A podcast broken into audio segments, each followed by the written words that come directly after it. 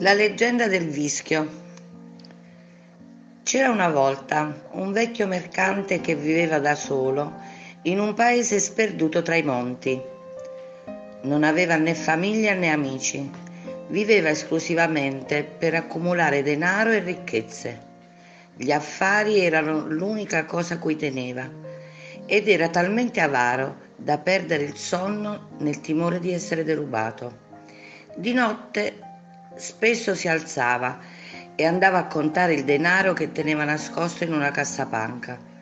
Per quest'uomo contava solo il guadagno e non si faceva scrupolo di agire in modo disonesto, approfittandosi dell'ingenuità delle persone.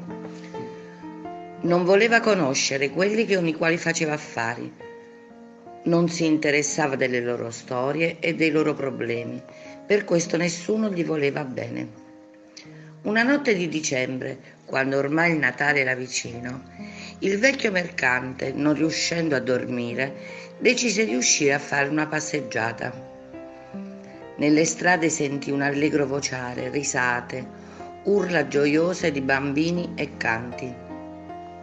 La cosa non era affatto usuale nel suo paese e ancor di più si incuriosì, non avendo ancora incontrato nessuno nonostante voci e rumore sembrassero molto vicini.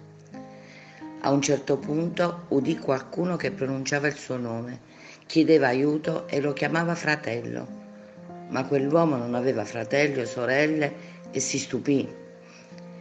Per tutta la notte ascoltò le voci che raccontavano storie tristi e allegre, vicende familiari e d'amore. Venne a sapere che alcuni vicini erano molto poveri e che sfamavano a fatica i figli, che altre persone soffrivano la solitudine, oppure che non avevano mai dimenticato un amore di gioventù. Pentito per non aver mai capito che cosa si nascondesse dietro alle persone che vedeva tutti i giorni, l'uomo cominciò a piangere.